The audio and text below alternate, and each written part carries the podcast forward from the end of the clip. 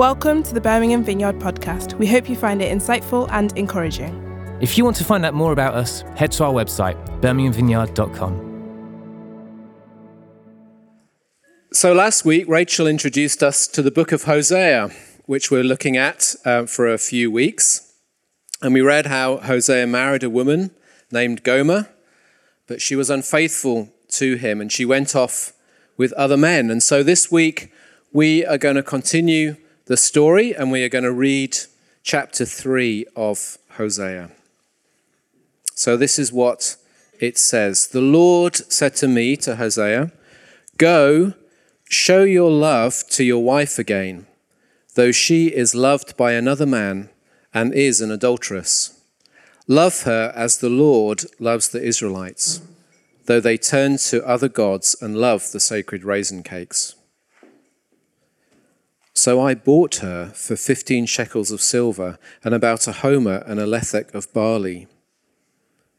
Then I told her, You are to live with me for many days. You must not be a prostitute or be intimate with any man, and I will behave the same way toward you. For the Israelites will live for many days without king or prince, without sacrifice or sacred stones, without ephod or household gods. Afterwards, the Israelites will return and seek the Lord their God and David their king. They will come trembling to the Lord and to his blessings in the last days. Well, there's quite a bit that we need to explain, I think, in that chapter of Hosea, um, and I will attempt to do some of that. But let's remember, good luck, says David.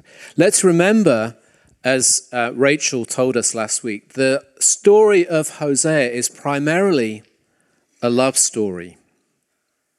Yes, to some extent, between Hosea and his wife, but really it's about God's relentless love for the people of Israel. And so that's why our um, sermon series is titled Relentless Love. So we see here in chapter 3 that Hosea's wife has gone off with other men. In fact, she's become a prostitute and she's in a situation that she needs to be bought out of. We don't know exactly what that situation was, um, but the Lord commands Hosea to go show your love to your wife again. I think that would have been quite a hard command to hear, to be honest. Hosea had to make an active choice. He had to make a decision. It's hard to find much romance in this chapter, even though it is a love story. Hosea has to make a resolute choice to love the one who has rejected him. And I think that would have been very difficult for him. It was humiliating, perhaps even, to chase after a woman who'd gone off with other men. So, why does God make him do it? Well, it tells us in verse 1. God says to Hosea, Love her as the Lord loves the Israelites. Though they too had been unfaithful to God and they turned to other gods, which were really no gods at all. Hosea is to go after Homer, uh, Gomer, despite her unfaithfulness, because God has done the same thing with the unfaithful Israelites. God similarly has risked making a fool of himself as he relentlessly pursues the Israelites, even as they go after pagan gods and pagan practices. And Gomer, as I said, has, has got herself into some kind of trouble, and she's in a situation that Hosea needs to buy her out of. And so he redeems her, he frees her. And those of you will know your Bibles will know that this buying back is another picture of what God does. The Bible talks about God redeeming us. God paying a price so that we can be freed from the effects of our unfaithfulness. That's just what we were remembering in the communion service. Well, redemption's not something we tend to talk about. I don't know in, in your house whether you talk about redemption very often. Um, it tends to have become a bit of a kind of a spiritual or a theological word, but it is an important part of our faith. And so this week, using the story of Hosea as an example, um, but also dipping into the New Testament and thinking about what God has done for us, we're going to look at three things. First, what is redemption? Secondly, what have we been redeemed from? And thirdly, what have we been redeemed into? So, first of all, what is redemption? Well, the New Bible Dictionary defines redemption as deliverance from some evil by payment of a price. In 1994, there was a film called The Shawshank Redemption. Has anyone seen it? A few of the older people in the room.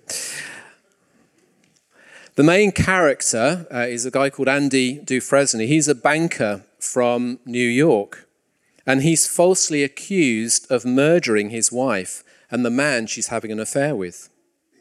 He gets sentenced to life imprisonment in Shawshank, a prison in Maine with a really brutal regime.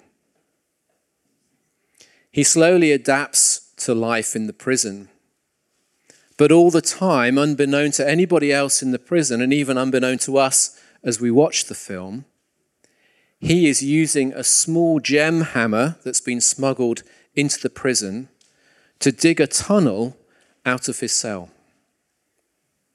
It takes him 19 years to dig that tunnel. And he hides the hammer, because obviously having a hammer is, is not the sort of thing you're supposed to do. He hides the hammer inside a Bible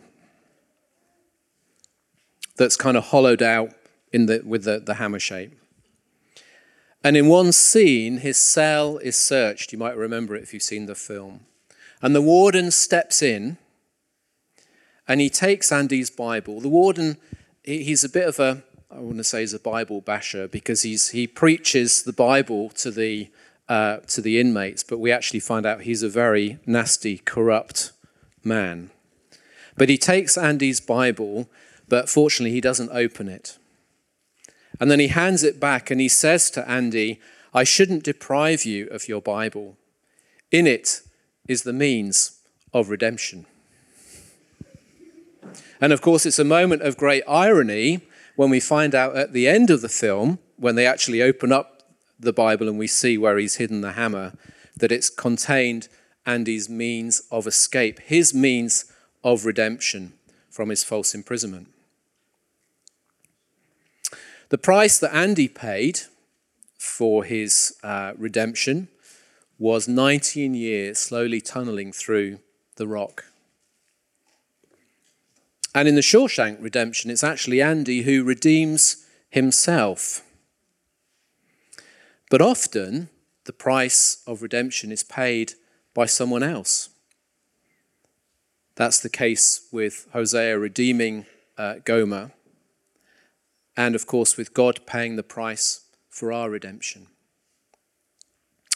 So, if that's redemption, what are we redeemed from? Well, Hosea's wife was redeemed from a situation that required Hosea to buy her out of it. And Andy's redemption was uh, freedom from being imprisoned for something that he didn't do. But what about us? Do we think of ourselves as needing redemption? Without knowing God, we think we're free, most of us. We're in control. We can please ourselves. But the Apostle Paul teaches in Romans that before we knew Christ, we were actually slaves to sin. What does being a slave to sin look like? Well, Paul describes what we could perhaps call the human condition uh, in um, some well known verses in Romans chapter 7. He says, I do not understand what I do. For what I want to do, I do not do, but what I hate, I do. Anyone relating? As it is, it is no longer I myself who do it, but it is sin living in me. For I know that good itself does not dwell in me, that is, in my sinful nature. For I have the desire to do what is good, but I cannot carry it out. For I do not do the good I want to do, but the evil I do not want to do, this I keep on doing. Now, if I do what I do not want to do, it is no longer I who do it, but it is sin living in me that does it. Deep down, I really want to clean my bedroom, but I just can't bring myself to do it.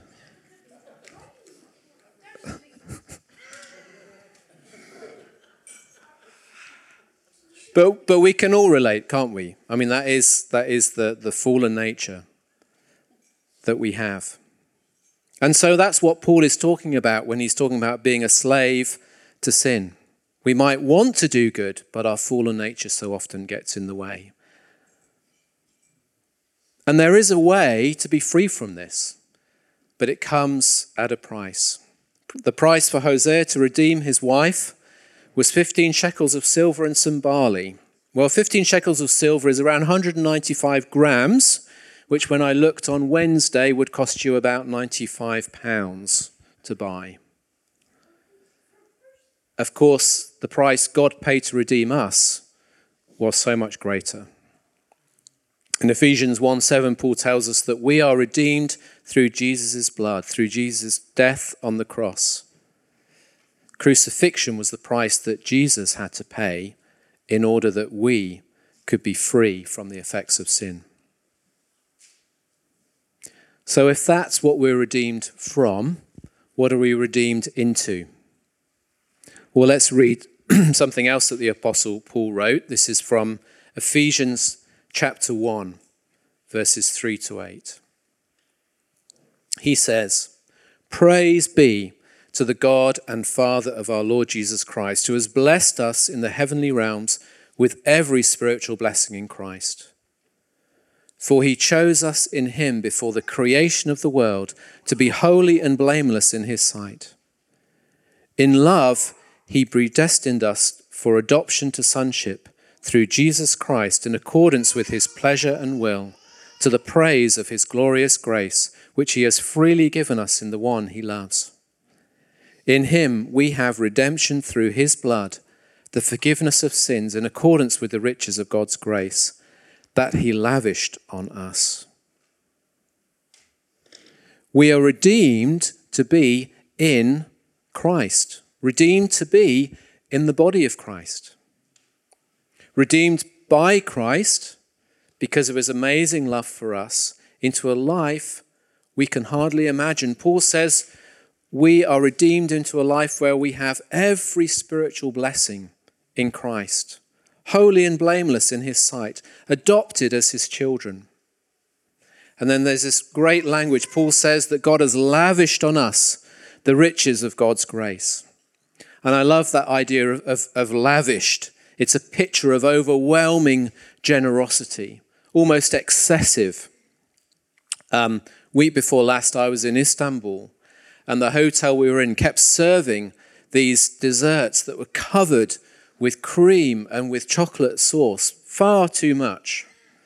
But of course, I had to keep eating it. Excessive, unnecessary calories, typical of generous Turkish hospitality, completely over the top. But that is the, that's the picture that Paul is painting for us here, that this is God's generous love, so overwhelming, can hardly um, describe it. Andy in the Shawshank Redemption went from austere, an austere prison with a brutal regime to freedom on a beach in Mexico. A carefree life, fixing up a boat, the ocean breeze ruffling his hair, a true picture of freedom. a night and day transformation. But even that pales into insignificance compared to the spiritual reality that Paul is trying to describe in Ephesians chapter 1. So let's spend a few minutes over to you. Um, and if you've experienced God's redemption, just share around your tables. How have you experienced that? What has it felt like? What, what have you seen? What have you experienced? If you have a story of, of your redemption, um, then just share that together for a few minutes.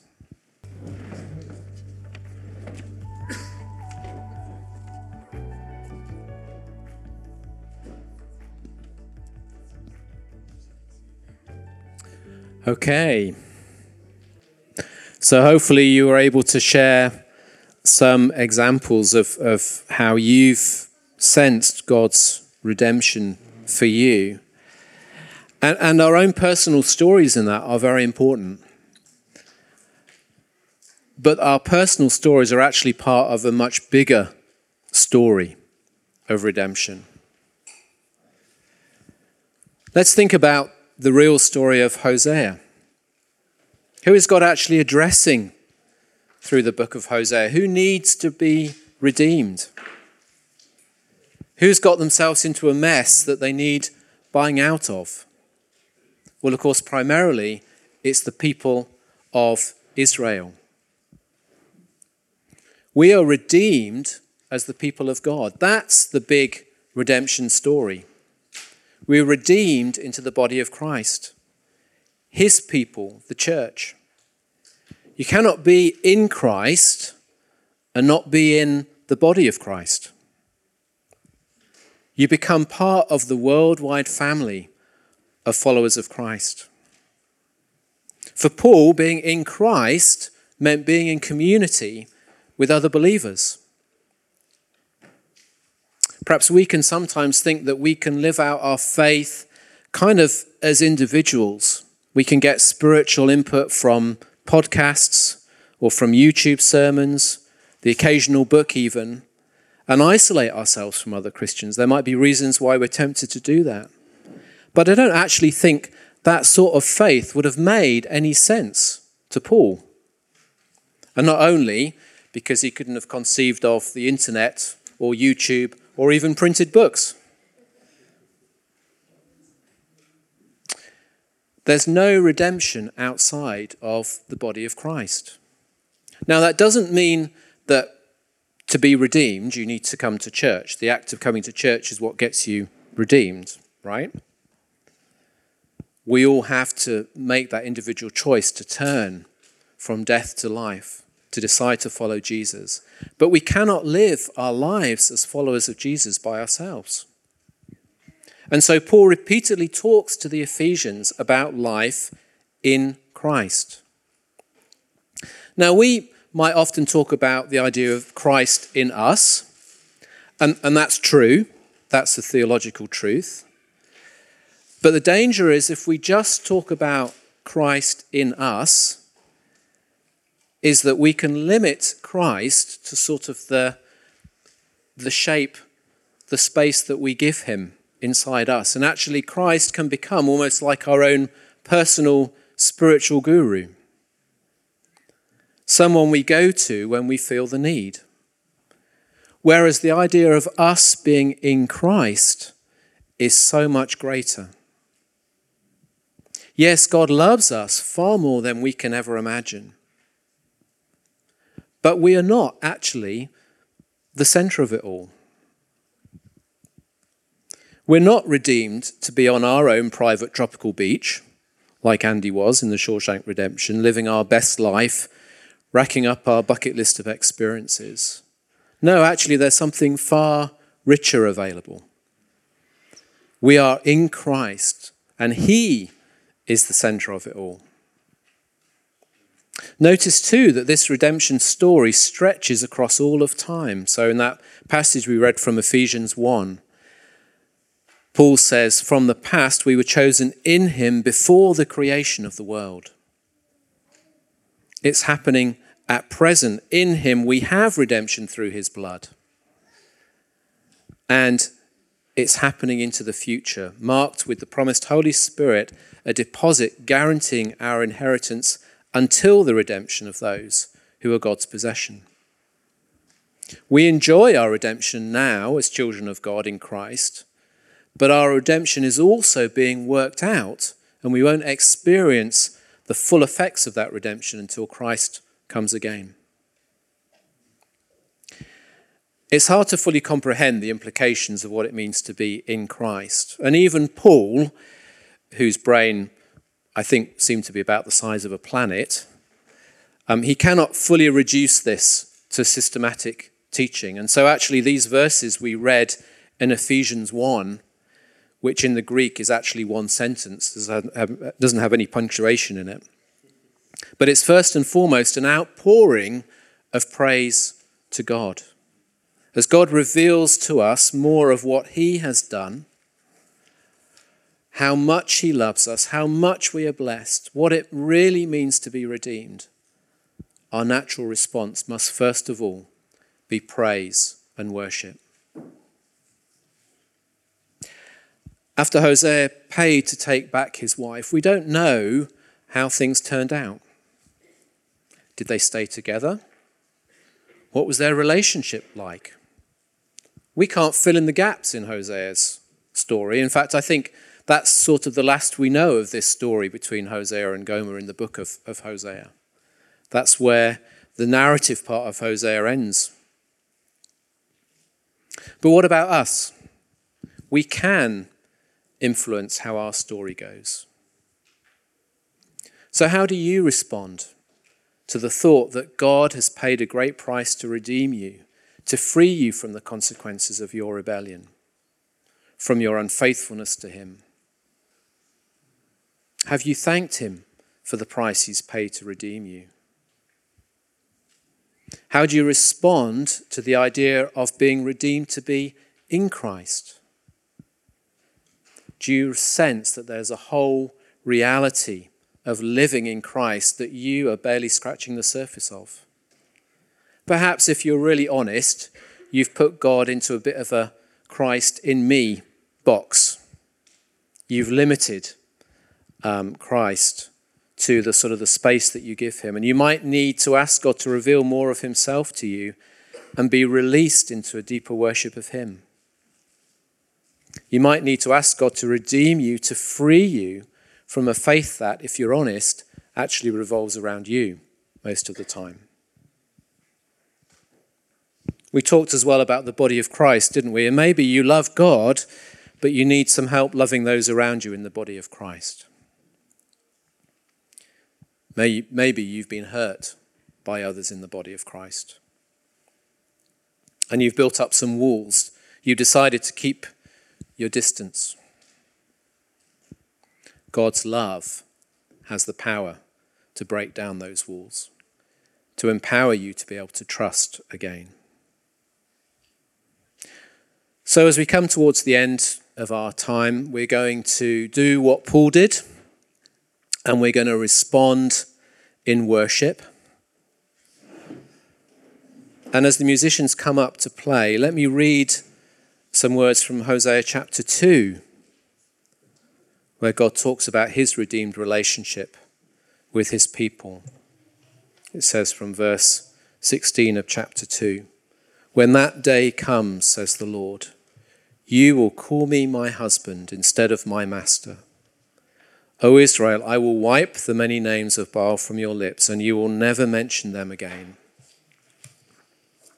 On that day, I will make a covenant with all the wild animals and the birds of the sky and the animals that scurry along the ground, so that they will not harm you. I will remove all weapons of war from the land, all swords and bows, so you can live unafraid in peace and safety. I will make you my wife forever, showing you righteousness and justice, unfailing love and compassion. I will be faithful to you and make you mine, and you will finally know me as the Lord. We hope you enjoyed the talk and found it helpful. We'd love to welcome you to one of our gatherings. We meet in multiple locations at multiple times on Sundays, as well as in midweek small groups across the city. More information on all of these can be found at our website, birminghamvineyard.com. Thanks for listening. Have a great day and God bless.